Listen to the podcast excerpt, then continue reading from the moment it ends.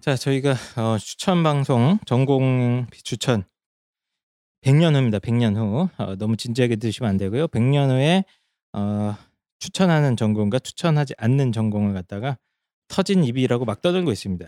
세상의 변화 속도를 봤을 때는 100년 후가 실제 10년 안에 이루어질 수도 있어. 아, 요 네. 저는 저는 진짜 예 한 20년. 어. 예. 그 두 분의 어떤 진지한 표정을 보니까 어, 더 짜증이 치솟는데 자 어쨌든 오늘 프로님 배틀입니다. 예. 짜증나면 홍프로님. 지는 거예요. 저는 그 처음에 이거를 재미로 준비하는지 모르고 진지하게 준비했어요. 아, 무슨 말씀 다 진지하게 한 겁니다 지금 저 저 지금 굉장히 진짜입니다. 아, 예. 그래요? 궁서체예요. 네. 아까 아니 이렇게 펜타 선생님이 오늘 방송 재미로 들으라 그래서 뭐 이렇게 약간 좀 농담 반 진담 반 세상에 얘기하고 듣는 건 있는데 재미지만 준비는 진지하게. 돼. 어, 네. 네. 아, 저는 다 통계적 데이터를 바탕으로 했거든요. 어, 음. 어. 그래서 봐봐요 일단은 통계학과가 중요하다니까요. 예. 네, 네. 그래서 일단은 비추 제가 생각하는 비추는 제 생각이라기보다는 사실은 제 생각이 얼마나 하지 않습니까? 알고 있습니다. 이봐. 네. 이 방송이 수, 수십만 명이 듣는데 그래도 그 학생들에게 조금이나마 영향을 미칠 수 있어서 어, 좀 공신력 있는 자료를 가져왔고요. 옥스퍼드 미래 연구소에서 요거를 이제 발표를 했는데 옥스포드면 그 레고 짝퉁 아니에요? 아니 네? 아니 요 옥스퍼드 대학교 아, 음. 네, 네. 네, 이 정도면 신뢰할만 하잖아요. 네. 예. 네. 앞으로 기계로 대체될 직업은 기계나 알고리즘으로 대체가 될 직업은 수치로 데이터화하는 일이다. 수치로 데이터화할 수 있는 일이고 사람보다 더 정교하게 할 수 있는 직업군들이 대체 가능하다고 이제 총 평론을 내렸어요. 결론을. 좀, 그거를 옥스포드에서 내렸어요. 네, 네. 음. 좀 나도 내릴 수 있어. 우리는 누구나 다 내릴 수 있는 결론 같은데. 그죠? 뭐 똑같은 생각인데 예. 이건 이제 객관적인 연구를 통해서 결과로 나온 거고 이런 거죠.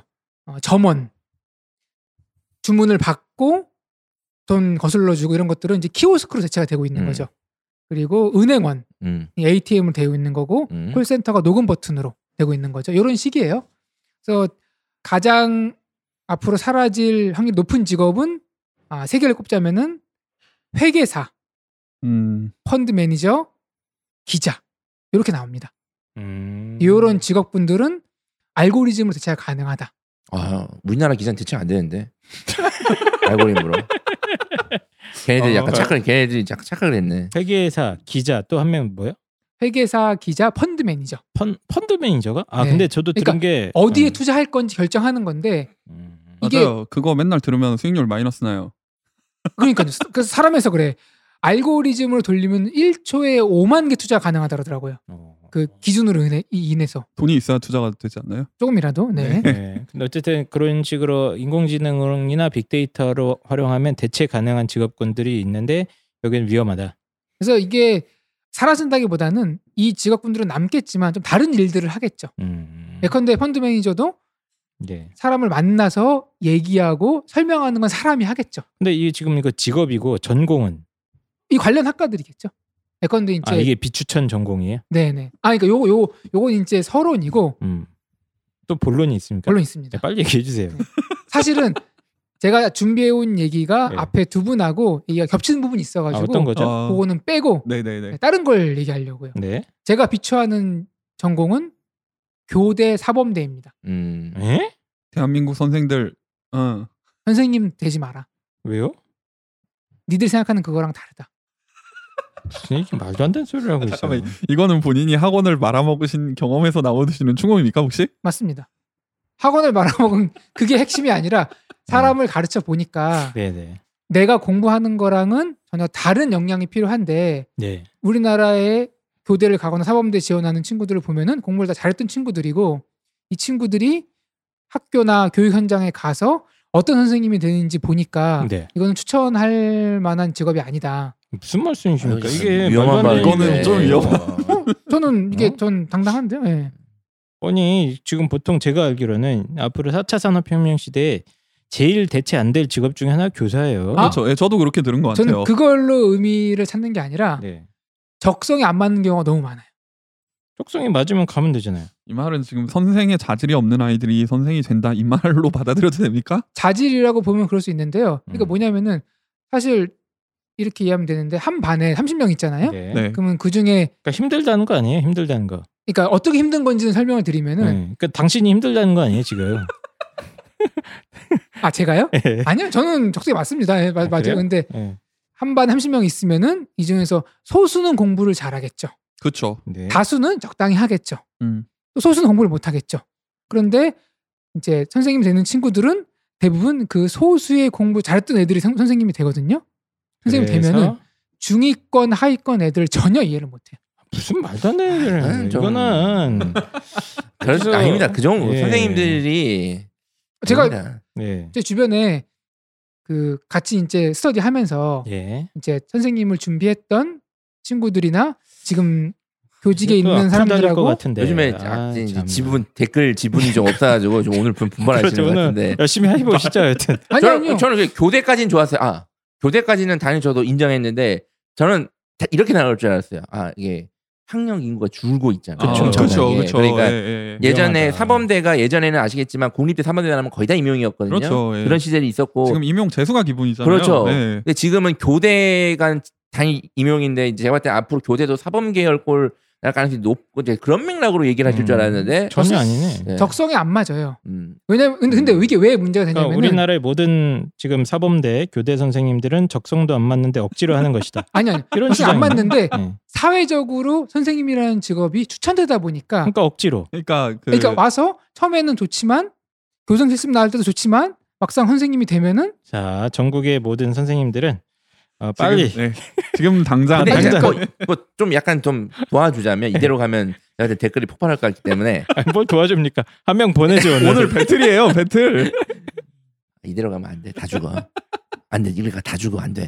이거 어디서 많이 듣, 듣- 듣던 얘기인데 그래서 가면 그러니까 이제 아, 일정 부분 약간 이해되는 건 있어요. 이제 말 그대로 아이들이 진로 고민을 좀 다양하게 못하고 보통은 이제 교사가 1위잖아요. 지금 몇 년째 가장 희망 직업 중고등학교 이- 에서 예, 이제 예, 1위가 교사예요. 그러니까 보통은 이제 뭐 음. 유- 유튜버가 1위 아닙니까 요즘은? 유튜브가 이제 3위까지 올라왔어요. 이제 조만간 예. 어, 아직 엎드릴 3일밖에 것 안 돼요. 어. 같은데, 예. 오. 그러니까 이제 보통 그 진로에 대한 진지한 고민 없이 그냥 교사가 아, 음. 뭐 좋으니까 뭐 특히 교대 같은 경우에는 뭐 취업이 보장되고 뭐 예. 흔히 말하는 이제 결혼도 잘하고 막 이런 게 있잖아요. 이제 부모님들 사고 방식. 그러니까 네. 이제 많이 가는데 막상 갔는데 이제 적성이 안 맞아. 안 맞아요. 제가 사실 교대 이 관련 특집을 좀 하려고 그랬어요. 제가 이제 제 제자 중에 교대 나와서 지금 그 임용을 안 본 애들이 있거든요. 어. 그래서 이제 그걸 내가 그 얘기를 하고 그 싶은 얘기예요 거죠. 예, 맞아요 음. 근데 이제 음. 모든 모든 교대 사범대 출신 선생님들이 다 적성이 안 맞는데 억지로 간 건 아닙니다. 어, 그거 당연하죠 예. 그런데 음. 이제 제가 비춰하는 이유는 네. 일을 잘하기가 너무 힘들어요 그러니까 말씀인지 모르겠네. 붕어빵을 만든다 그러면 열심히 만들면 되는데 네. 사람을 가르치는 거는 열심히 해도 성과가 안 날 확률이 굉장히 많아요 그러니까 그러다 네. 보니까 좌절하게 되고 어쨌든 제가 지금 느끼기로는 어, 자기 힘든 얘기를 하고 있다. 네, 하소연한다. 하소연을 하고 있다. 난 힘들다. 이렇게 뭐, 뭐. 힘든데 어, 사람 왜냐하면 교육이라는 직업이 이제 그 사람을 대하는 직업이고 그렇죠. 또 높은 어떤 도덕성, 인성, 그 리더십과 지성 여러 가지를 종합적으로 요구하는 자리이다 보니까 사도 저도 이렇게 지켜보면 좀 힘든 부분이 많이 있습니다. 많아요. 예, 굉장히 많이 있죠. 사명감은 기본이고 예. 정말 그렇죠, 그렇죠. 아 저도 희생정신과- 예, 맥락은 이해가 되는 게 뭐 공무원, 교사, 간호사, 소방관 이런 것들은 저도 그 직업에 대한 소명 의식이 정말 투철해야 예, 그 직업을 할 수 있다라고 생각을 하거든요. 근데 소방 같은 경우는 그 직업에 진짜 관심이 있거나 음. 그 직업에 대해서 필요한 걸 알고 심지어 시험도 보고 뽑 선발하잖아요. 괜찮아요. 음. 근데 선생님은 공부 잘하면 애들이 됩니다. 사회적으로 다 이게 으쌰으쌰 해가지고. 네, 어쨌든. 예. 근데 네. 공부 잘한다고 네. 안 되는 경우도 있어요. 예. 아니 근데 있는 대부분 그 문과에서 공부 잘하는 친구 전부 다 선생님 지원하잖아요. 희망하잖아요. 선생님. 이거 완전 이거 그 옛날 사고 방식인데 그 식견이 식견이 그걸 어쨌든 뭐 어디서부터 예, 뭘 어떻게 고쳐야 될지 모르겠습니다만 어쨌든 제가 저희들이 좀 우호적으로 해석을 해드리자면 어, 아이들이 너무 진로에 대한 좀 진지한 고민 없이 사회적 분위기에 휩쓸려서 가는 거 아니냐 그거에 대해서 경종을 울리시고 싶으신 거죠 맞습니까? 뭐, 그렇습니다. 예, 알겠습니다. 아닌 것 같은데 자, 어쨌든 간에 어, 본인이 힘든 얘기를 하나 하셨고요. 애들 가르치기 힘들다 이런 얘기 해주셨고요. 자, 그럼 이제 추천하는 전공 이야기를 좀 해주시죠. 추천하는 거는 네. 지금 미국 노동 통계국에서 아, 서로 뭐지? 서론입니까? 예. 자료- 자료를 예. 조사해 오셨어요. 네. 항상 이게 뭔가 이게 출처를 좋아하시잖아요. 용보 선생님이 출처, 예, 그러니까 이게- 권위 이게 이런 뭐냐 미국 거. 어디요? 이게 뭐냐면은 권유라기보다는 내 생각이 맞을까? 아, 뭔가 확인, 확실 확인. 뭔가 확실한 데이터베이스가 없으면은 다 그래요? 통계적인 사고를 하는 건데요. 그럼 방금 전에 어. 네. 사범대 이야기는 통계 조사를 안 하셨던 것 같은데 어쨌든 그거 선생님 지금 만족도 보면 되게 낮게 나와요. 자 미국도 네. 미국 노동 통계청이야. 예. 미국 노동 통계국에서 2020년도에 예, 이게- 필요한 컴퓨터 전문가 인력이 140만 명으로 이제 수산이 됐거든요. 네. 근데 그 당시에 관련 학과 졸업자가 40만 명, 그러니까 100만 명이 부족한 거죠. 오. 그래서 우리가 알고 있는 IT 기업들 가면 인턴이 연봉이 엄청 세요. 그 컴퓨터 전문가들이. 그럼- 그래서 제가 추천하는 과는 컴퓨터 소프트웨어. 컴공. 거기입니다. 네, 예, 컴공. 컴공보다는 컴과죠. 컴퓨터 과학, 음. 컴퓨터 사이언스. 저는 동의를 하는데 음. 사실 가장 유명한 학과 저도 지금 가장 유명한 학과 뭐냐면 컴퓨터 뽑아요. 그렇죠. 음. 예. 근데 이제 이제 이 방송은 더 100년 이상 뒤에. 그렇잖아요. 100년 그래서, 뒤잖아요. 예. 그래서 저는 이제 안 뽑긴 했는데 어쨌든 알겠습니다. 그래서 네. 뭐 컴퓨터까지 하면 얘기하는 건 누구나 다 하잖아요. 네. 근데 제가 컴퓨터 과학 출신 아닙니까? 네. 아 맞네요. 예. 세부 전공을 찍어드리겠습니다. 예. 오. 오. 뭐 컴퓨터 과학이 되게 분야가 넓어요. 그러니까 그 본인은 때려쳤지만 예. 예. 찍어주시죠. 음, 아, 이 분야 확실하다. 그러니까 음. 제가 확실하다는 거는 음. 경제적 보상과 삶의 질이 음, 확실하다. 어. 목표. 오 좋다. 야. 근데 왜 본인은 안 되셨습니까? 아, 그때는 제 이 그때 몰랐죠. 통찰력이 없었어요. 그러면 식견이 없는 거 아닙니까? 그러면 그때 빨리- 없었습니다. 빨리 맞습니다. 알려주시죠. 빨리. 예. 자, 그러니까 1학년 때 하다 보면 3, 4학년 때 본인의 약간 좀 특화된 분야를 더 공부할 수가 있고 뭐 대학원으로 진로가 이어질 수도 있고 한데 이 분야가 아, 저는 그렇게 돈이 된다는 걸 몰랐는데 음. 요즘에야 깨닫고 있습니다. 아, 뭐죠? 그래서 빨리 알려주세요. 예. 보안입니다. 음. 보완? 음, 보완, 보안, 보완. 보안. 아, 보안 보안. 분야. 음. 앞으로 모든 삶은 다 디지털과 연동이 될 음. 테고 음. 연동이 되면서 모든 그 디지털 관련 보안, 안전, 해킹 이런 분야가 하, 그냥 음. 음. 최고예요. 네, 한마디만 음. 드릴게요. 근데 네, 근데 이제 예. 예. 보안 전문가를 꿈꾸는 아이들을 제가 1년에 수십 명씩 봐요. 음. 네. 네. 네, 음. 그렇다고요. 근데 네. 이거 좋죠. 보안 분야 저도 음. 들었고 이게 제가 듣기로는 미국에서 이거 조금만 할 수 있어도 연봉이 우리 상상을 초월한다.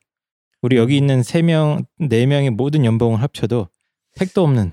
우리 네 명 합쳐 웬- 웬만한 사람들도 다 넘지 않나요? 근데 왜 뭐 굳이 뭐 그렇게 아니 비하 미국 미국에서 미국에서 잘 나가는 이렇게 말씀드릴게요. 예, 실리콘밸리의 보안 관련 음. 초봉이 굉장히 높아요. 억대가 넘습니다. 음. 억대가 넘습니다. 네. 연봉이. 실리콘밸리는 대부분 어깨 뭐 아닌가요? 그 전부 얘기 다? 아, 하고 근데 있어요. 더 중요한 게 뭐냐면은 예. 출퇴근이 아니라 예. 그냥 어, 프로젝트실 일을 따오는 거예요.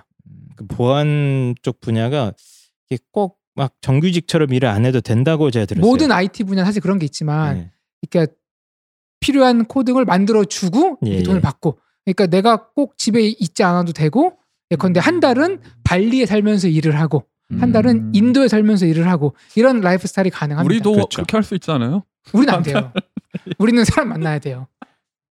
어쨌든 보안 분야 추천해 주셨는데 저도 대찬성이고 어, 이게 아직도 뭐 음, 블루오션의 성격이 좀 있어서 저는 특히 약간 우리나라는 반대예요. 예, 맞아요. 지금은 블루오션 네. 맞아요. 맞아요. 예. 근데 이미 많이 이 갔다. 이미 그러니까 지금 뭐 보안학과도 생기긴 했지만 컴퓨터 음. 전공자들에서 이제 떨어져 세부 분야인 거잖아요. 그래서 제가 봤을 때는 지금 이미 아마 시- 업계에서 시장에서 그쪽이 공급이 많이 될 것 같거든요. 왠지. 음. 저는 다른 이유로 반대를 하는 네. 예. 게 이 분야는 1등 아니면 의미가 없는 분야라고 아. 봐요. 아 그렇지 않은데 보안은 왜냐하면은 예. 그 보안을 누군가 하나가 뚫었다. 어. 그러면은 그 이미 있는 보안 체계는 다 무너지는 거잖아요. 어. 그걸 막을 수 있는 화이트 해커가 되지 못하는 이상 저는 어. 사실 물론 이제 제가 아는 분도 지금 보안 전문가로 대기업에 어. 다니고 계세요. 그렇게 월급 받고 이제 뭐 엄청나게 정말 민감한 데이터가 아닌 데이터를 관리하는 사람은 될 수 있겠지만 네 그렇지만 저는 이제 앞으로 근데 제가 네. 알기로는 보안 분야가 계속 그러니까 하나의 시스템 단일화 시스템을 쓰는 게 아니에요. 그렇죠. 계속 예, 새로운 예, 시스템을 예. 만들어야 되고 유지 보수 보안이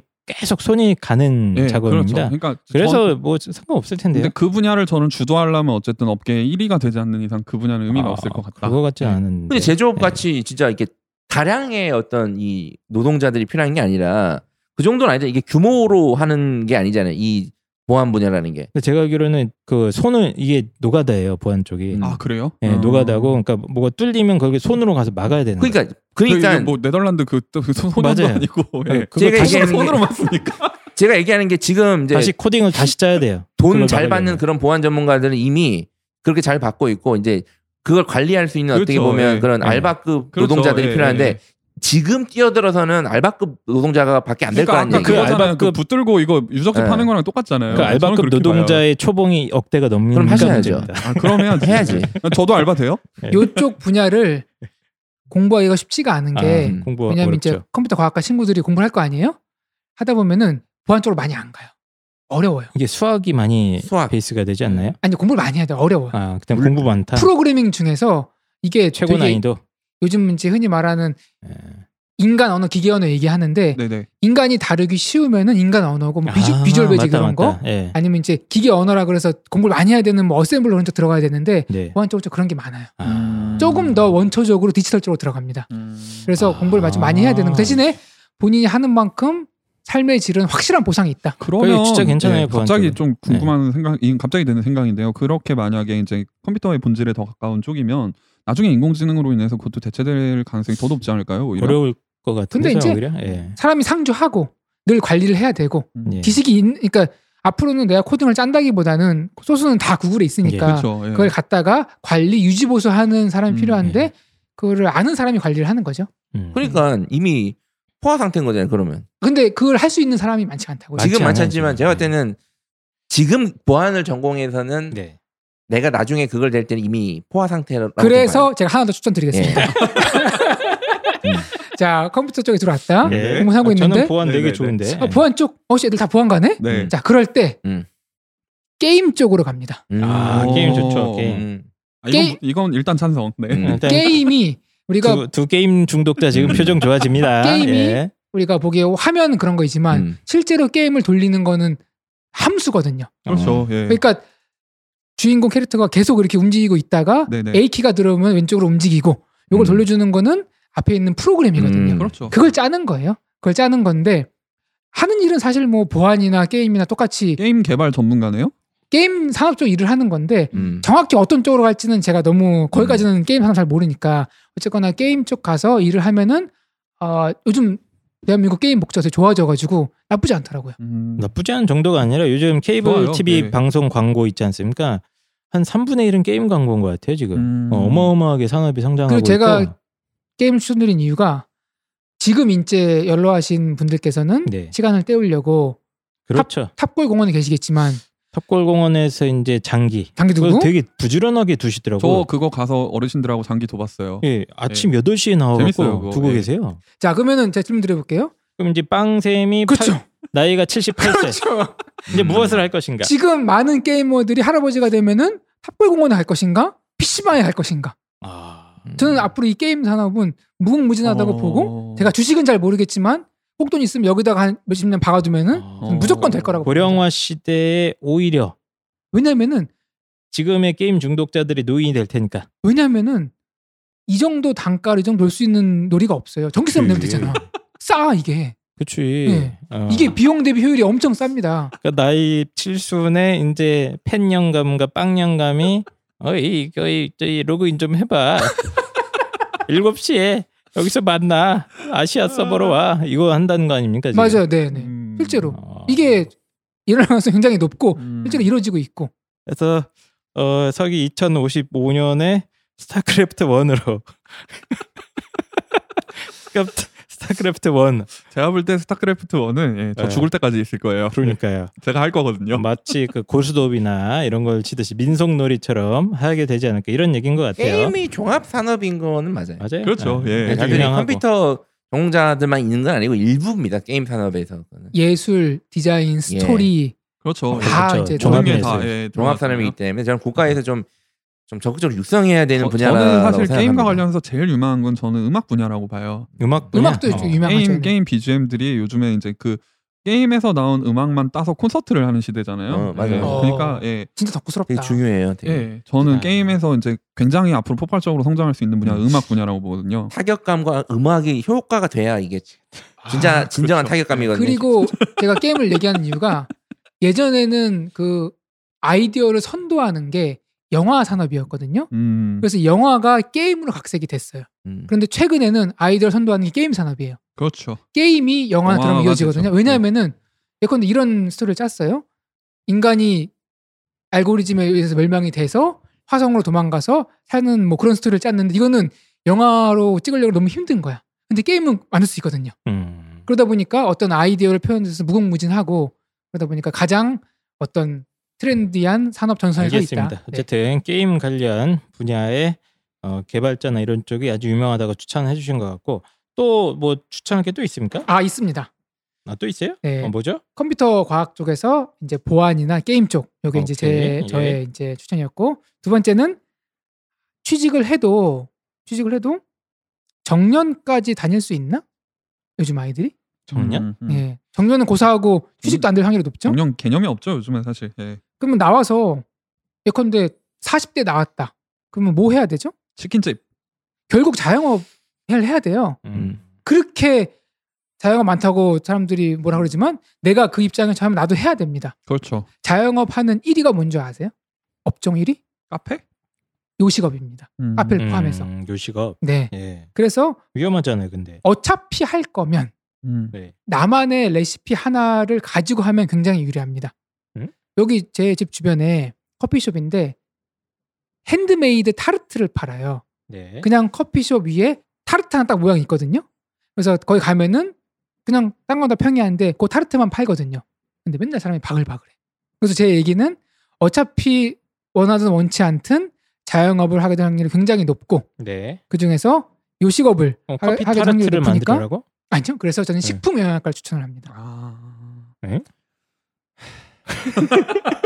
아 근데 이게 꼭 식품 영양학과를 포함해서 이 그런 전공이 아닌데. 그러니까 그러니까 이걸 포함해서 네. 이제 제가 제빵 아니면은 음식 관련된 이제 학과를 추천을 합니다 하나를. 백종원 유튜브 많이 보는 게 낫지 않습니까? 음식 관련 전공. 뭐 저도 그거 그 대천성인데 일단 식품 영양이 뭐 조리 과학이나 이런 분야가 있긴 한데 막 맛을 뭐 레시피를 개발하고 뭐 그런 게 또 보통 없지 영양이 좋으면 영양이 네. 좋다는 건 맛이 없다는 얘기거든요.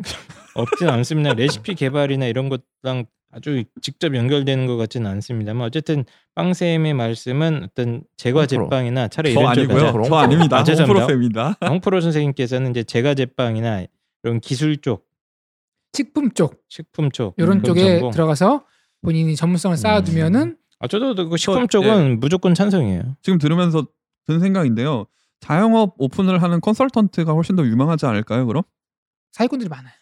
맞지, 맞지, 맞지. 그것도 맞는 얘기지. 음. 인정. 저는 진짜 그 저- 제가 프랜차이즈를 많이 알아보고 예. 프랜차이즈를 차리기 직전까지 딱 도장만 찍으면 차리는 건데 다 알아봤는데 네. 음, 프랜차이즈 업계도 영세한 업계가 많고 예. 그렇죠. 그러다 예. 보니까 그 돈이 결국은 누군가가 자영업을 해서 차리는 창업 비용으로 이제 그러니까 그 사기꾼이 많으니까 그 컨설팅을 제대로 해준다 하면은 유망하지 않겠어요? 한국 업계가 컨설팅 제대로 해주면은 프랜차이즈 업계가 못 살아남아. 음. 자, 눈탱이를- 어쨌든 눈- 간에 그, 저는 근데 일단은 이 식품 분야. 발상 자체가 되게 올드해요. 예, 약간 그러니까 뭐- 70년대 마인드. 그렇죠. 정년이 되겠어? 나면 뭐 결국 네가 뭐 요식업밖에 더 하겠어? 음. 아니요, 아니요. 내가 하겠다는 게 아니라 네. 예. 이렇게 통계를 보니까 음, 음. 대한민국에서 사람들이 살아가는 모습이 음. 결국은 이거를 피할 수 없겠더라. 예. 그러니까 음. 100년 후에 어차피 치킨집 차릴 거 음. 몇십 년 뒤에도 그럼 미리 양계장을 차리는 게 어때? 차라리 이럴 거면 어? 미리 닭 튀기는 거나 좀 그렇지, 배워놔라. 그렇지, 닭을 키워 그냥. 그렇지. 닭도 팔고 계란도 팔면 그렇지. 대박인데. 그거는 이제 물론 그것도 이제 본인이 원하면 할 수 있는데 음. 네. 음. 땅을 크게 사야 되고 알겠습니다. 닭 어쨌든 수천 마리 관리해야 되고 조리 관련 학과나 어, 제과 제빵 관련 학과는 저는 어쨌든 적성 맞으면 이게 되게 좋은 직업이라고 그래서 생각합니다. 본인이 잘 하는 요리 있잖아요. 네. 그거 하나만 잘 만들어 놓으면 나중에 예, 의외로 무기가 될 수 있다. 알겠습니다. 자 그러면 저는 요식업을 나중에 차릴 것이다라는 마인드를 없애야 된다고 생각하는 사람이에요. 알겠습니다. 일단은 그 더 이상 논쟁은 저희가 중간에 차단하고 또 있습니다. 추천할 전공이 마지막으로 하나만 더 하겠습니다. 또 있어요? 네, 네. 네네. 요거는 지금 제가 지금까지 쭉 들었는데 네. 교대 사범대가 제일 나은 것 같아. 맞아. 저도 지금까지 얘기 나온 것 중에. 아 그래요? 자또 하나 얘기해 주시죠. 요거는 보안 제가 보안이랑 어. 요거는 제가 한마디로 정리하겠습니다. 아 또 또 또 자료예요? 아니 예. 뭐- 요거는 통계 봐봐. 예. 미국 노동청. 아니 아니 요 요거는 그냥 제 경험담인데요. 네. 인생에 한 번은 전 재산을 걸고 부동산에 투자할 때가 온다. 뭐라고요? 그게 이제 결혼의 집을 사든지 아, 전형적인 꼰대 아닙니까? 지금 들어보면 뭐를 하든지. 전형적인 3, 40대 꼰대 마인드 지금 이거 부동산? 지금 이거 지금 거의 1988년이에요. 강남 1970 그 영화 예, 같은데 뭐 네, 아니, 응팔, 응팔이에요, 응팔 지금. 부동산이요. 인생에 한 번은 음. 근데 되게 부동산이에요. 큰 돈을 부동산 음. 투자할 때가 온다. 그렇죠. 예. 예, 아, 네, 그거요, 와요. 그렇죠. 예. 음. 근데 그래서 부동산 관련 학과를 추천합니다.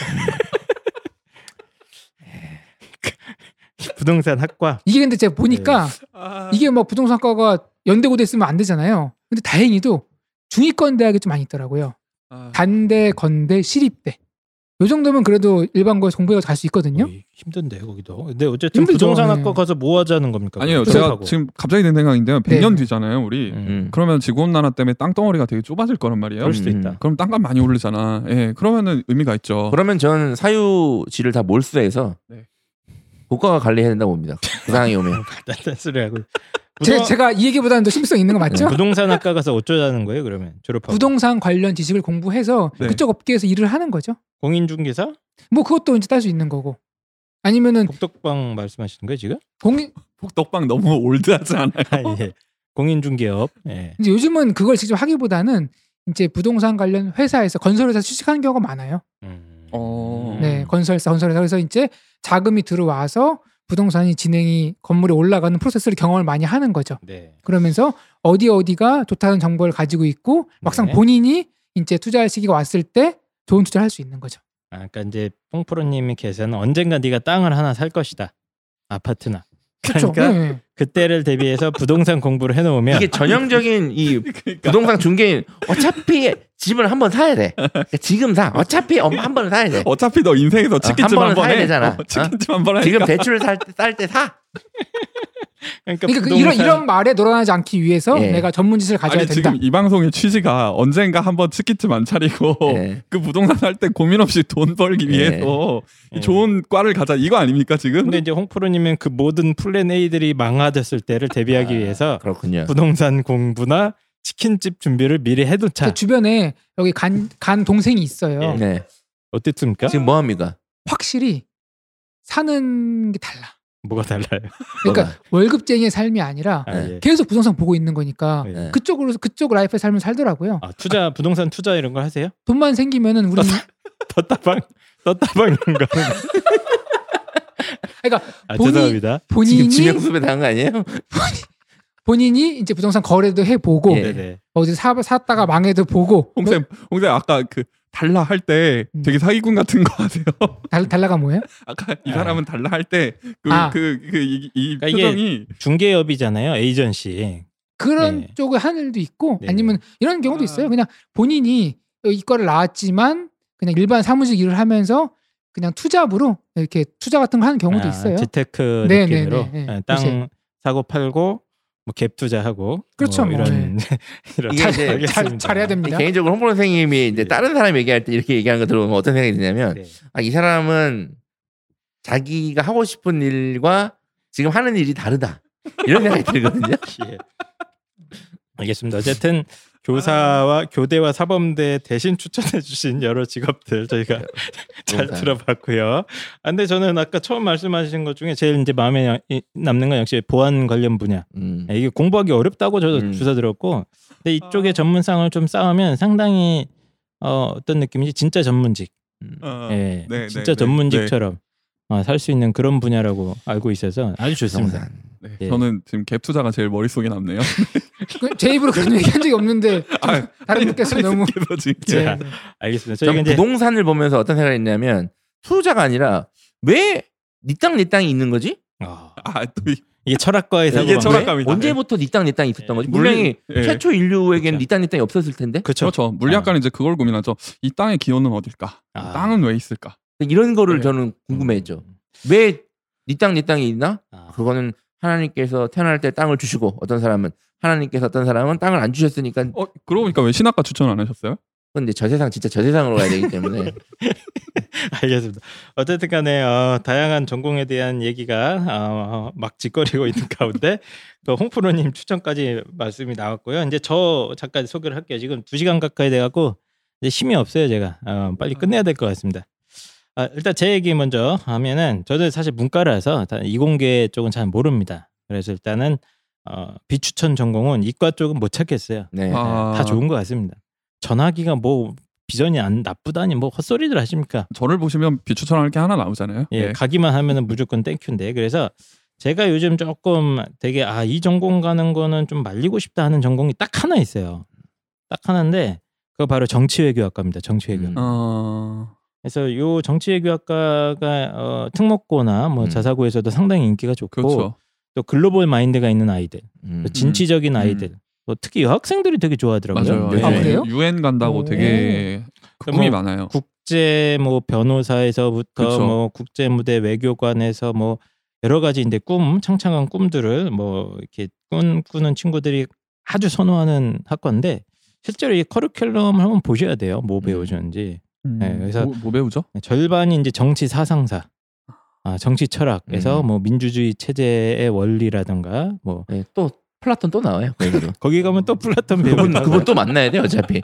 어, 외교는 근데 정치학은 상당히 이론이 많더라고요. 제가 이제 살짝 음. 커리큘럼 보니까. 근데 외교는 뭐 딱히 이론이랄 게 없어요. 음... 네. 외교는 수완 국익 그러니까 이게 임기응변 그 외교의 역사라든가 여러 가지 사례들을 검토를 하는 겁니다. 어, 서희 나옵니까? 서희? 아, 그런 것도 나오죠. 네. 국제 관계의 역사라든가 국제 분쟁의 역사나 이런 것들을 쭉 공부하는데 제가 쭉 보니까 이, 이 학과의 정체성을 딱 요약하면은 딱 음. 두 개 전공으로 합쳐질 수가 있어요. 이게 철학과랑 역사학과가 합친 거야. 내가 보니까. 정답입니다. 음. 정답이에요. 저 제가 왜냐면 정치 얘기 복수 전공 했잖아요. 아 네, 그래요? 이거 공부했잖아요. 이게 제가 뭐 정치외교학과라 그래서 눈을 뜨고 제가 커리큘럼을 봤을 때 저는 이거 공부는 안 해봤거든요. 이제 예. 제가 분석한 게 맞습니까? 네 맞아요. 이게 철학과랑 사학과가 짬뽕된 거야. 정확합니다.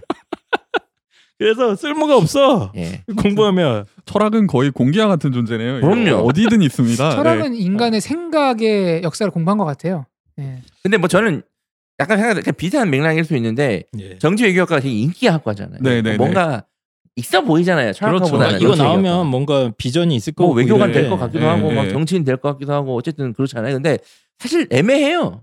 저는 철학과나 정치 외교학과나 똑같이 이게 뭐 이렇게 아웃풋이 없다. 전공을 네. 이용 이용해서 뭘 할 수 있는 건 없다고 아까, 생각하고 아까 생명과학부 말씀하신 그렇죠. 것처럼 네. 음, 예, 그러니까 이걸 졸업한다고 뭐 정치인이 되는 것도 아니고 그렇죠. 정치인이 되려면 적어도 아빠가 삼성 국회의원 이 정도 되 돼야 되지 않겠습니까? 음, 예. 그렇죠. 사학이 어. 있거나 집에 집에 네, 사학재단 분담금을 거의 내지 않는 사학이어야 됩니다. 참고로. 네. 아니면 이제 이걸 졸업한다고 해서 또 바로 외교관이 될 수 있는 것도 아니에요. 그렇죠. 리고 외교관 숫자가 되게 적습니다. 음, 예. 그래서 요거 졸업한 아이들이 그 다음에 꿈꾸는 진로가 뭐냐면 외교관이면 좋은데 그 다음에 이제 국제기구 가고 싶다고 음. 아, 그렇게 그렇죠. 맞아요. 예, 예. 유네스코 뭐 이런 거 더 있잖아요. 힘들어요. 네. 음. 예. 근데 이제 이것도 제가 알아보니까 이거 이쪽 분야에 일하시는 분들 제 몇 명 봤어요. 예. 현업에서 일하시고 있는 네, 네. 분이고 이분이 그 유명한 Y 대학교 예. 예, Y대학교 정치외교학과를 나오신 예. 분입니다. 어, 그리고 실제로 요 분야를 보통 국제개발협력 분야라고 아, 한대요. 어. 예, 뭐 유엔이나 뭐 예. 유네스코 뭐 이런 분야에서 이제 실제로 현업에서 뛰고 있는 분인데 이분이 단칼에 잘라 얘기했습니다. 뭐라고요? 아무짝에 쓸모없다고. 뭐, 뭐, 뭐 정치 외교학과요? 자기 분야에서 일을 하는데 예. 진짜 쓸모가 없다는 거예요. 아니 뭐 방, 미디어도 그렇고 정치도 그렇고 예. 문과에서 뭐 아, 그럼 뭐, 제가 그냥 뭐가 문과는 쓸모가 쓸모가 있어요? 없습니다. 그 학과를 이용해서 할 수 있는 건 없어요. 이게 아. 포인트입니다. 정치개혁과에서 필요한 게 의외로 프랑스어가 도움이 된다고 얘기 들었거든요. 어학이 되게 중요하고. 맞아요. 어. 차라리 국제기구 가고 싶어? 제가 그래서 차라리 2외국어를 배우라고 제가 원문계열 가라고 하거든요. 차라리. 그러니까 그분 음. 말씀대로 정확하게 어학이 일단 기본이다. 네. 어학이 음. 기본이고 차라리 이쪽 분야에서 지금 쓸모 있는 전공이 뭐냐면 오히려 농업 쪽. 음, 농- 중요하지. 농업이요? 예. 중요하지. 제3세계 개발이나 이런 거 음. 하려면 아. 농업 분야라는 거예요. 그다음에 보건 쪽, 음. 보건 의료나 농업 쪽이 핫하지. 아, 정치 외교 학과가 쓸모없는 걸 자기가 깨달았대. 음. 현장에서 일하다가 보니까 할 게 없다는 거예요, 자기가. 그래서 이분이 이제 석사도 정치 외교까지 한 다음에 이제 현업에 뛰어들었는데 할 게 없으니까 다시 석사를 다시 가더라고. 음. 그래서 제가 봤을 때 그분은 제가 본 분은 한 분, 두 분을 만났는데 한 명은 농업 쪽으로 가시고 아. 한 명은 보건 쪽으로 유럽으로 가시더라고요. 그렇죠. 음. 그왜 그 뭐라고 하나, 다국적 기업이라고 하나요? 그 다국적 기업들의 그 농업적 스타일 그게 되게 문제가 되고 있잖아요. 예, 네. 예. 그거를 이제 요즘에는 생명과학이나 화학 쪽으로 풀려고 하는 애들이 꽤 있어요. 이과 음. 쪽에서. 예. 그렇구나. 이 맛이신 것 같아요. 그냥 과 이름 거품이다. 아, 약간 거품이 음, 있죠. 거품이 끼어 있다. 정치 외교학과에 제가 비추천드리는 이유는 어쨌든 딱 하나입니다. 여러분들이 꿈꾸는 꿈과 의외로 멀어질 수 있다. 그러니까 이제 철학과는 누가 봐도 거품이 없잖아요. 것이죠. 그냥 철학가인 거잖아요. 근데 정치학계는 이름은 멋있는데 사실상 철학가랑 다를 게 없다. 네, 약간 그런 현실을 제가 알려드리고 싶어서 정치외교학과를 선정을 했고요. 뭘 가고 싶으면 가는데 저는 별로 추천드리고 싶지는 않습니다. 자, 그러면 이제 제가 추천을 추천드리는 과들을 설명드리도록 하겠습니다. 자, 첫 번째 추천 학과는 두구두구두구 좀 문과니까 어, 노노문학과입니다. 음. 노어 노문학과 예, 예. 러시아. 러시아 예, 그래서 제가 이 학과를 추천드리는 가장 강력한 이유는 딱 하나입니다. 아, 도스토예프스키의 죄악을, 음. 음. 톨스토이의 부활 음. 이런 명작들을 만날 수 있다. 음. 아, 쓰는 게 아니라 만날 수 있다. 그렇죠. 가서 읽을 수 있다. 원서로 예. 꼭 원서를 안 읽어도 됩니다. 예. 아, 그 한글로 원서, 원서를 이렇게 품에 끼고 다니는 간지를 누릴 수 있다. 그렇죠. 어, 이 작품들의 특징이 어떤 타락한 자본주의 시대 속에서 영혼의 고결함을 지키는 방법 음. 이런 걸 다루고 있거든요. 철학과 아니에요? 아, 이, 이 문학 세계 속에 그런 게 담겨 있습니다. 그래서 20세기 초반에 빨갱이에요, 빨갱이. 혼란스러운 어떤 그 러시아 상황을 배경으로 해서 어떻게 하면 인간이 고결해질 수 있는가 이런 고민 우리가 평생 하고 있지 않습니까? 정답 철학과를 간다. 그래서 이제 어, 이런 어떤 어, 그 작품 세계를 만나고 싶다면 반드시 이 러시아의 대문호들과 만나야 된다. 아, 이걸 읽고 저는 인생이 바뀌었어요, 사실은. 어 읽으셨나요? 예, 제가 오. 고등학교 1학년 때 죄아벌이라는 책을 갖다가 우연하게 읽은 다음에 어... 그 다음에 제가 철학가로 왔습니다. 예. 제 인생을 바꾼 여러 가지 책 중에 하나인데 실제로 어쨌든. 인생을 바꿨죠. 철학가 온 게. 어, 기존의 고정관념이나 이런 걸 깨주는 그런 작품 세계가 있어서 일단 아니 제 선생님 그때 법대 있었잖아요. 입학하실 때. 법대요? 있긴 예. 있었죠. 그때 법대 갔으면 음. 어 제가 봤을 때는 이분 정도면 사법고시 돼서 나라 음. 말아먹고 감옥에 있었겠죠. 물론 그죠? 우병우 우병우처럼 냈을 수 그렇죠. 있을까? 예. 예. 인생을 음, 바꿨지 사실. 음, 예, 잘하 예. 예. 그래서 특수부 가서 어, 자기 소개서 뒤지고 있고 그렇죠. 예. 아. 그랬을 수도 있는데 네, 일단 이거는 이제 제 진짜 이유고 어, 그 다음에 하찮은 이유들이 몇 개 있어요. 일단 러시아 한국의 무역 규모가 장난 아닙니다. 지금. 음. 2018년 현재 전체 교역액이 6,926억 달러래요. 어, 그리고 전년 대비 17%가 증가했고 수출이 무려 25%가 증가했습니다. 오. 전년 대비로. 이게 지금 대한민국이 상대하고 있는 교역국 가운데 제일 높은 수준으로 어, 교역량이 증가를 한 상황이고 지금 제가 통계자를 쭉 보니까 전체 우리나라가 지금 이제 뭐 수출하고 있는 나라 순위가 14위예요 러시아가 그래서 1위가 당연히 어딜까요? 중국이죠. 중국이죠. 네. 중국, 미국, 독일, 일본 이런 순이고 뭐 어, 프랑스, 이탈리아, 홍콩 등등등등이 있는데 13위가 캐나다고 14위가 러시아입니다. 예. 이 정도 규모인데 그 성장세가 굉장히 가파르고 지금 제일 잘 팔리는 게 자동차래요. 자동차 수출이 전년 대비 50%가 증가했습니다. 아, 예, 그거는 제 친한 친구가 이제 외대 러시아어 네. 학과를 졸업을 괜찮아요. 했는데, 예. 그 친구가 하는 얘기가 이제 중고차 수출이 많이 되고 있다고는 하더라고요. 아. 예. 그렇죠. 한국에 이제 중고차들도 네네네. 많이 나가고 그러고 왜냐면 이제 한국 차지 이제 불이 나지 않습니까? 그러니까 러시아 추운 지방에 어떻게 보면 잘 맞아요. 예, 그렇죠. 예. 아, 그리고 그게 이제 그 그 이유인가요? 말도 안 되는 소리 러시아뿐만이 아니라 뭐 옆에 벨라루스나 예, 아니면 이런 나라들도 예 네. 러시아어를 쓰고 그러니까 이 어, 그쪽으로 수출을 많이 한다고 하더라고요. 하면은 러시아만 생각하면 안 되고 고 러시아 구소련이죠. 그렇죠, 예. 연방공화국과 몽골 이북의 그 광활한 영토. 우즈벡 다 그 포함시키나요? 맞습니다. 우즈벡, 오. 뭐 김태희가 바간다는 우크라이나 어. 네. 예. 뭐 이런 광범위한 영역을 김태희가 막 언제적 네. 얘기를. 커버할 수 있고요. 김태희 식품영양학과예요, 참고로. 네. 그다음에 예. 음, 화장품 수출이 63% 진. 음. 어, 증가했다고 합니다. K 뷰티. 예, 그러니까 이 우리나라가 이제 이 러시아권에도 어마어마한 어, 바람을 일으키고 있는 음. 그런 중간 단계인데다가 결정적인 이유는 이제 북미 관계가 만약에 개선된다고 했을 때 지금 이제 철도. 예, 음. 북미 관계 개선을 위해서 여러 가지 노력들이 되고 있는 것 같은데 안 될 수도 있어요 이거 음. 그러나 만약에 된다면 그 철도를 통해서 열리는 그 사할린과 연해주 지역의 또 광활한 영토 음. 여기가 다 국제 무대 활동 무대가 됩니다. 예.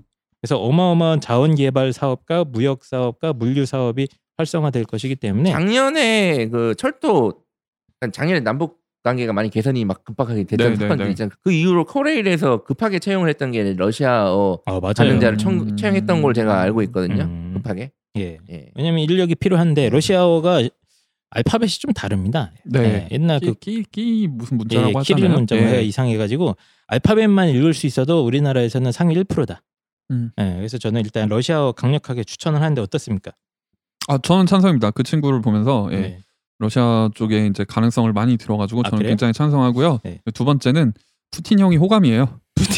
푸틴의 나라죠. 푸틴이 네. 한겨울에 우턴과고 도끼질하죠. 네. 예. 상남자예요. 예. 그리고 무엇보다 이제 도스토예프스키와 톨스토이를 접할 수 있는 그건 약간 좀 허세고 예, 위대한 문학의 나라니까. 외국어를 공부해 보니까 그러니까 네. 저는 모든 외국어든지 공부를 하는 걸 추천을 드립니다. 음. 좋아요. 음. 일단은 음. 남고 그리고 언어만 배우는 게 아니라 그 예. 언어의 문화, 역사, 그렇죠. 사고 방식도 예. 같이 배우는 어. 거거든요, 사실은. 그러다 보니까 조금 다른 나라에 대해서 관심도 많아지고 아는 것도 아까는 뭐- 많아지고. 셰익스피어 이런 거 공부 안 했다고 본인이 그랬는데. 아, 그래도 야. 조금 알죠. 예. 저는 예. 러시아어의 어떤 철- 러시아의 철도 뭐 이런 거 다 찬성인데 네. 러시아 노 논문 학과를 가는 건 반대예요. 아, 왜 그러십니까? 왜냐하면 일단 외고에 노후과가 설치된 외고가 꽤 있어요. 외고에 예. 네. 뭐 몇 개 있죠? 있죠. 예. 예. 근데 그래서 반대예요. 아. 무슨 얘기인지 모르겠습니다. 그러니까 이제 대학 학과로 선택하기보다는 네. 외고에 가서 노후를 이제 내가 그러니까 고입 때부터 그걸 선택해서 하는 건 찬성인데 내가 예를 들어서 갑자기 아니, 이제 노후과를 가요. 러시아어 배우는 애들이 없는데 지금 무슨 얘기입니까? 러시아 학과 배우는데 예. 원래 러시아 학과에 가면 이제 노후과 학생들이 꽤 있을 거 아니야. 예, 음. 예. 뭐 사실 거기서 좀 쫓아가기가 쉽지 않지 사실은. 음. 근데 러시아어가 그렇게 많지 않은데 외고에 그럼 물론 많지 않은데 음. 있어요. 어쨌든 있어요. 거의 없습니다. 거의 네. 정도는 아니고 있습니다. 네. 거기에서도 공부 잘하는 애들은 어차피 노후 노무가 안 오기 때문에 걱정 안 하지 않으셔도 된다. 그건 근데 그럴 어쨌든 것 나보다 는 노후를 잘할 거잖아요. 확실한 이게 건. 그 러시아어의 특징이 뭐냐면 이게 잘할 필요가 없어. 같아요. 그 지금 이거 러시아 러시아 무시하는 무시하는 무시하시는 거 말이네. 아니에요? 필요가 없고 네. 제가 이렇게 관찰해 보니까 네. 적당히만 하면 이거 할 네. 줄 아는 애가 없습니다. 예, 그래서 저는 강력하게 러시아어 한이 좀 쌤이 추천을 드리고요. 언어 학습의 임계점을 모르기 때문에 하는 소리인데 얼마나 많은 시간 훈련을 해야 그리고 어, 제 되는데요. 생각에는 예를 들어서 러시아 쪽에서 사업을 한다. 그럼 이제 러시아어를 해야 된다고 생각하잖아요. 음. 저는 이걸 되게 뭐 사대주의적 발상이라고 하거든요. 오. 야, 뭐야, 뭐, 뭐, 네가 한국말 해. 푸틴한테 아까 야, 한국말 해, 임마. 푸틴, 안녕하세요, 푸틴. 해봐. 푸틴 앞에서 하실 수 있어요? 푸틴 앞에서? 아니, 안돼. 그냥 앞에서는 이제 처맞으니까 안 되고 그런 마인드가 필요하고 그리고 제가 봤을 때는 영업하는데 영어 쓰지 않을까요? 음. 근데 음, 어쨌든 네. 러시아어가 제 동생이 이쪽을 어, 아, 동생이 다녔는데 예. 아. 예, 여기를 갔다가 거의 알파벳만 읽는 수준이거든요. 아, 동생분이? 러시아를 갔다 왔는데도 예. 예, 그래도 취직이 잘 되더라고요. 보세요. 예. 노후과 가서 취업한 게 아니네요. 그러면 어, 근데 그 친구 러시아 안 갔으면 취직 안 됐을 거예요. 왜요? 네. 아, 어, 알파벳만 유일하게 알파벳만 그 친구가 잘하는 게 러시아어밖에 없었어요. 알파벳밖에 못 읽는데. 알파벳밖에 못 한다면서요. 그것만 해도 대단한 거야. 아, 왜냐면 이쪽 사실은 분야는 무역에서의 공식적인 서류는 다 영어로 하고 이 침묵 도모를 위해서 몇 마디 하는 거죠 러시아어로 이제 자 이제 그 다음에는 두 번째 추천인데요. 사실은 이과는 원래 추천 안 드리려고 그랬어요. 예. 그러니까 러시아 노원오문과와는 비교할 수 없는 가능성. 음. 100년 후에는 지구 인구의 절반을 차지할 수 있는 어. 인도입니다. 인도. 음. 그래서 제가 추천해드릴 과는 인도어과. 음. 이게 일단 우리나라에 몇 개 없어요 지금. 음. 음. 지금 펜타쌤 표정이 저 한국 세상입니다. 외대 정도 어, 하나 있지 않습니까? 또 있나요? 음. 저희가 기억. 뭐 부산에도 있지 않을까요? 음. 아, 그러니까 몇 개 외대 쪽에 있는데 네. 일단 전공 자체가 거의 없고 자, 그래서 일단은 어, 인도어를 배우게 되면 무엇이 좋은지 제가 좀 설명을 드리겠습니다. 일단 그 아까 노노문과를 공부하면 이제 어, 기껏해야 어, 이 세상의 지혜를 배울 수 있지 않았습니까? 도스토예프스키와 뭐 이런 아. 네, 네, 톨스토이 네. 이런 건 이제 이 세상의 논리고 인도어과를 배우게 되면 저 세상의 논리를 배우게 됩니다. 불교 경전을 원어로 읽을 수 그렇죠. 있나요? 그래서 인도의 고대 지혜를 담은 경전인 아주르베다, 마하바르타. 부르하다란약과 우파니샤드, 음. 수타니파타 음. 예. 뭐 이런 경전 등을 읽을 수 있다. 음. 원어 그대로. 그래서 요 어떤 경전들 중에 상당수는 그 어, 산스크리트어라고 하죠. 고대 산스크리트어. 예. 네, 고대 산스크리트어의 발음만 하는 것만으로도 깨달음에 이를 수 있다고 합니다. 아, 음. 그쵸. 그게 이제 그 뭐라고 하죠? 그 이렇게 주문 이런 쪽으로 이제 발달을 네. 하잖아요. 네. 주문이라뇨. 이 옴 이런 그렇죠. 건가요? 그렇습니다. 신비의 언어죠. 예. 예. 예. 신비 언어. 이거 아직도 인도에 가면 그거 있지 않나요? 예, 그런 수행을 하시는 이제 요기 분들이 계세요. 예. 아니 아니 고타마 시타르타가 네.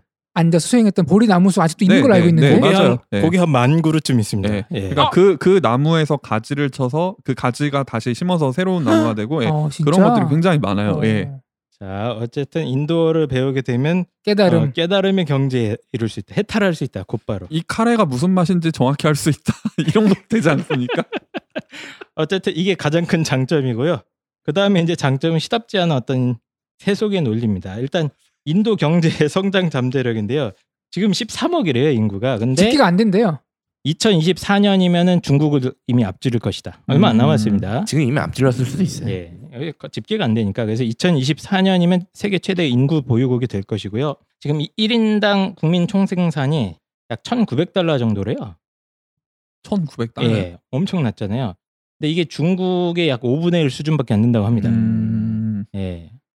거기에다가 2014년부터 2017년까지 인도의 연평균 경제 성장률이 7.42%다.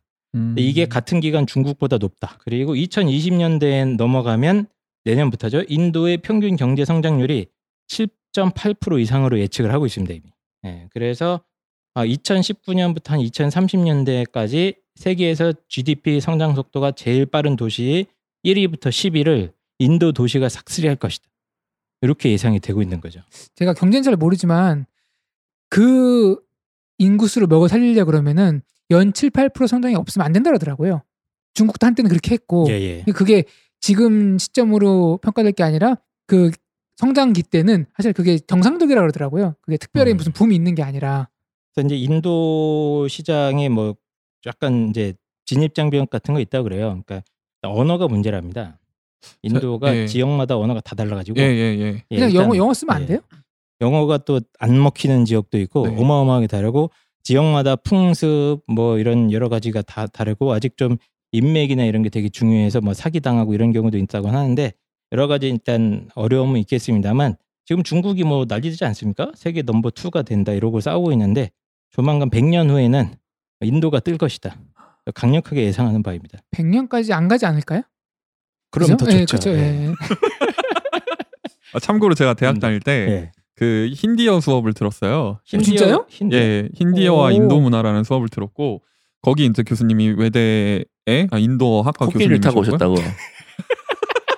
수업 시간에 아, 저 예, 수업 시간에 음, 코끼리 후진으로 주차하셨다고. 예. 일자 주차해 놓고 네. 예. 네, 아무튼 그래서 이제 뭐 앞게세해 이게 이제 하와이어고요. 남아남 까해 이게 맞추어 네임 이제 이런 뜻이에요. 어. 예, 그래서 이제 몇 개 좀 기억이 남는데 저는 되게 재밌게 들었었어요. 이제 제가 이제 뭐 어 그 마하바르타라는 경전으로 예, 이제 경전. 수업도 예. 하고 그랬었는데 그 당시에 이제 제가 그 수업을 들을 때 아까 제가 말씀드린 그 노어 논문 친구 네. 그 친구가 수능 보고 이제 노어랑 힌디어학과랑 두 개를 쓸 수 있었는데 어떤 거 쓸까 고민하길래 저는 힌디어 써라 무조건 어. 너 졸업할 때쯤이면은 인도가 뜬다 음. 아, 그랬거든요. 예. 근데 그러니까 이제 저는 한이쌤의 얘기를 들었을 때 예, 꽂히네요. 음. 좋을 것 같아요. 네, 인도. 그 친구 지금 이- 힌더 인도 아니요, 그 친구 그냥 제 말 안 듣고 러시아. 러시아어 학과로 가가지고 음. 예, 지금 이제 그쪽 지금 사실 그 친구 PD 준비하고 있어요. 음. 백수인 거잖아요. 그러니까. 그렇죠. 보세요. 아까 노노가가 지금 보세요 지금. 아, 100년 후, 100년 후. 아, 오케이. 아, 그 친구 100년 후에 대단할지도 몰라요. 예, 예. 100년 후니까요. 네. 아, 어쨌든 인도가 어떻게 생각하십니까? 이게 일단 경쟁자가 없어요, 이거는 배우면. 그렇죠. 예, 저는 강추합니다. 예. 제가, 음. 제가 그 친구한테 추천했던 논리가 똑같았어요. 음. 야, 저기 교수님 보니까 인도어 잘 못하시는데 교사하고 있다. 너도 그거 하면은 먹고 살 수 있다. 그냥 아, 경쟁자가 없으니까. 예. 예. 예.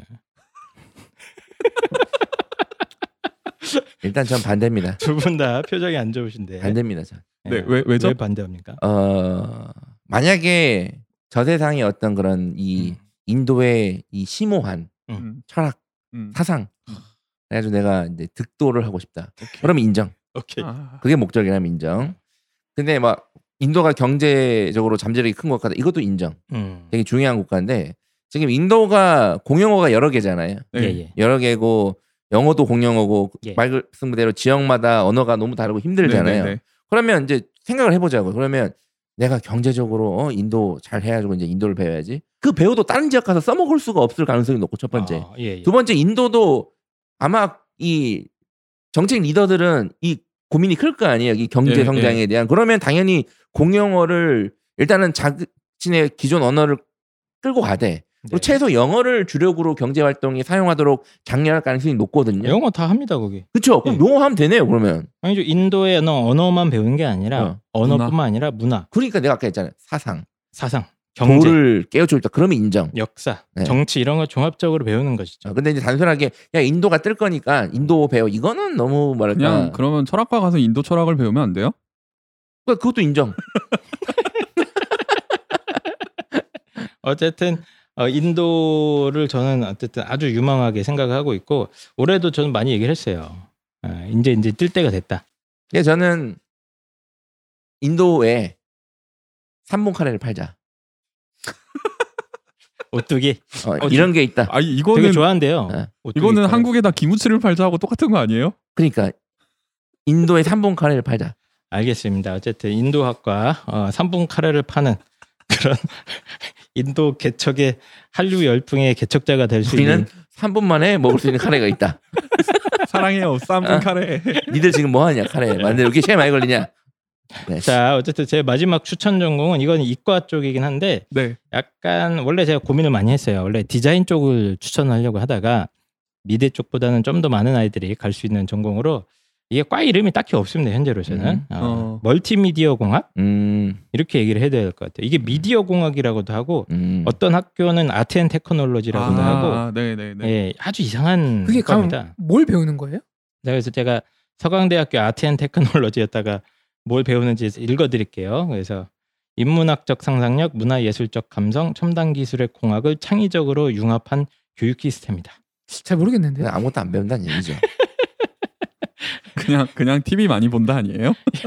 아 그래서 그러니까 보세요. 아트 앤 테크놀로지나 철학과나 내가 봤을 땐 똑같아. 아니, 전혀 다르고요. 요거 전체적으로 공부한 게 뭐냐면 일단 기본적으로 이제 프로그래밍 쪽 많이 공부를 합니다. 아, 그래요? 예, 소프트웨어 네. 관련된 오. 융합평학과죠. 사실. 네, 맞습니다. 공부를 하면서 여기에 컴퓨터 그래픽이라던가 이제 영상, 뭐 웹 디자인, 뭐 게임 디자인이나 뭐 이런 애플리케이션 개발이나 등등등 해서 다양한 디지털 콘텐츠를 갖다가 직접 만들거나 기획하거나 뭐 할 수 있는 그런 역량을 키우는 전공이라고 보시면 음. 그거 돼요. 포토샵 하는 데입니까? 그러니까 포토샵도 실제로 배워요. 음. 네, 보통 아이들이 영상 편집을 그 약간 생각이 하는 이들이 있으면 차라리 이 전공이 맞을 수 있어요. 그러게요. 예. 그래서 여기서 포토샵이나 웹 디자인이나 뭐 이런 쪽도 실제로 다루긴 하고요. 이것만 하는 건 아니에요. 근데 여기에 영상 편집, 어, 특수 효과 관련된 것도 공부를 합니다. 어, 여기에 최근에는 이제 증강 현실 이런 거 있지 않습니까? 아. 예, 증강 현실, 가상 현실 관련된 것도 여기서 다루고 있고 어 이제 디자인적으로는 무슨 유저 인터페이스 디자인이라고 해서 화면 구성하는 네, 네. 거나 버튼을 어떻게 디자인하거나 뭐 미디어 아트 그래서 쉽게 얘기하면 좀 예술적인 뭐 여러 가지 디자인적인 요소와 컴퓨터 프로그래밍적인 요소가 짬뽕돼 있는 음. 아주 골 때리는 학과입니다. 지금 얘기를 들었을 때 저는 잡스 생각이 나거든요. 예, 그 잡스가 이제 아이폰 성공시킨 이유가 이 감성을 입힌 거잖아요. 사실 맞습니다. 예, 이 예. 캘리, 투박한 캘리그라피. 예, 투박한 어떤 그 IT 기기에다가 세련됨과 감성을 입히면서 성공했는데 그 느낌이 좀 나네요. 음. 예, 그게 정확하게 이 전공의 어떤 취지라고 생각하면 좋고 저희가 요즘에 사실 이제 그 사이트를 하나 개발하지 않습니까? 네네. 예, 입시왕 내비라고 하는 사이트를 만들고 있고 입시왕닷컴도 만들고 있는데 저희가 이거 사업하면서 보니까 아, 디자인이 진짜 중요한 것 같아요. 음. 어, 어떤 사이트의 버튼 하나라던가 그 버튼의 위치라던가 이런 게 그냥 나오는 게 아니라 그렇죠. 어떤 예. 어떤 영감, 순간적인 센스, 뭐 어떻게 보면 사람에 대한 이해, 뭐 이런 것들이 종합적으로 이루어져야지 되는 거라서 아 저는 이 전공이야말로 진짜 중요하다 앞으로. 음. 예. 그 그러더라고요. 이제 기술 경쟁은 끝났다. 음. 디자인 경쟁만 남았다. 아. 음. 어디서 또 책을 읽으셨나 봅니다. 줄어들었습니다. 그래서 이 과들이 몇 개가 없어요 우리나라에 일단 서강대 아텐 테크놀로지가 있고 덕성여자대학교의 IT 미디어 공학과가 있습니다. 숭실대에는 글로벌 미디어 학부로 있고요. 서울여대 디지털 미디어 학과, 동국대 멀티미디어 공학과, 가톨릭대도 미디어 기술 콘텐츠 학과, 아주대는 미디어 학과라고 돼 있어요. 서울과기대도 전자 IT 미디어 공학과 등등 어, 아직 뭐 제가 말씀 안 드린 학과들도 있겠습니다만 몇 개 없습니다 지금. 예. 그래서 어, 좀 이렇게 디자인적인 거에 약간 강점이 있는데 약간 이과적 적성도 있거나 뭐 이런 친구들이라면 아주 최적의 학과다 여기는. 제 생각에 유튜버가 가야 될 최적의 학과 같습니다. 어 맞습니다. 예, 그런 아이들 아니면 영상 편집이나 이런 특수 효과나 이런 쪽 관심이 음. 있으면은 여기도 아주 최적의 학과가 될 수 있는. 예, 아주 미래에 전도 유망한 학과고 한 100년 동안 이만한 전공이 나오기 힘들 거예요. 디자인 관련 학과는 저도 항상 예. 아이들한테 추천하는데 아이들이 그러더라고요. 자기는 재능이 없대요. 음. 그런 쪽에. 그래서 예체능은 우리가 흔히 생각하기로 선택받은 사람들만 가는 게 아니냐. 예. 네, 네. 일반인들도 가서 음. 훈련을 통해서 그 능력을 배양시키면은 프로로 일할 수가 있냐. 네. 그건 제가 잘 모르겠어요. 음. 음, 그러니까 재능이 약간 부족하면 제가 아까 말씀드린 인도 학과로 하면 가면 되시고요. 코끼리 타라고. 예, 코브라. 깨달음은 누구나 다 얻을 수 있는 겁니까, 선생님? 그렇단다. 재능이 없어도 저는 도를 얻을 수 있는 것입니까? 그렇단다 펜타요. 그렇다면 이 세상에 많은 사람들은 왜 도를 깨우치지 못한 겁니까?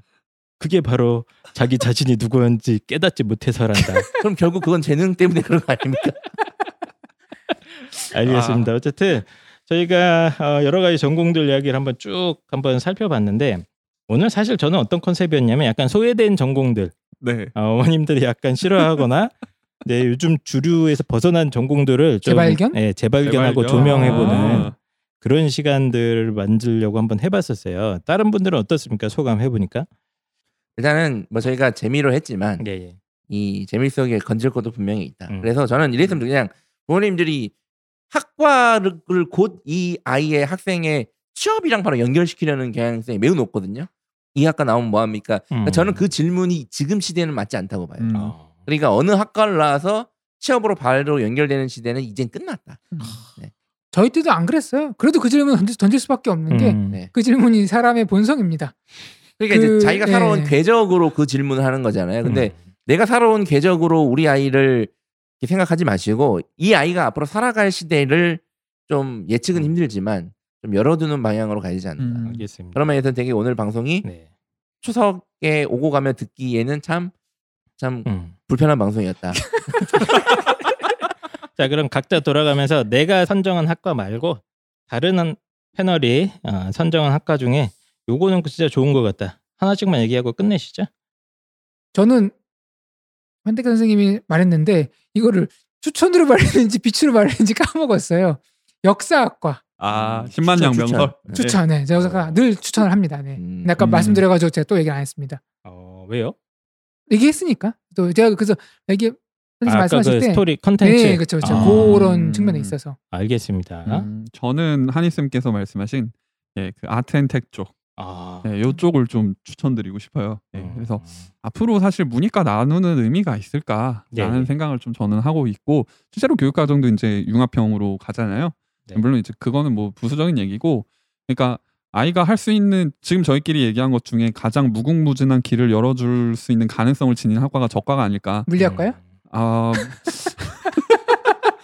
철학가죠. 예, 사실 아무튼 그 아트앤텍이 음. 예, 예. 예, 그러니까 뭐 제가 말씀드린 뭐 뇌과학이나 이런 것도 사실 저는 굉장히 추천드리고 싶지만 이제 정말 앞으로 근 미래에 있어서 중요한 학과가 되지 않을까라는 생각을 하고 있기 때문에 네. 네. 추- 그 학과를 추천드리고 싶네요. 알겠습니다 아, 저도 그 고민이 되는 게 사실 어, 홍프로님의 아까 그 보안 아 저 아, 부동산 보안 얘기 쪽 진짜 괜찮은데 어, 제 학과를 뽑아주셨으니까 저는 뇌과학 하겠습니다 아우 감사합니다. 네, 뇌과학 분야가 사실 근데 이게 약간 복불복이 될 수 있습니다. 이거 쪽박일 수 있어요.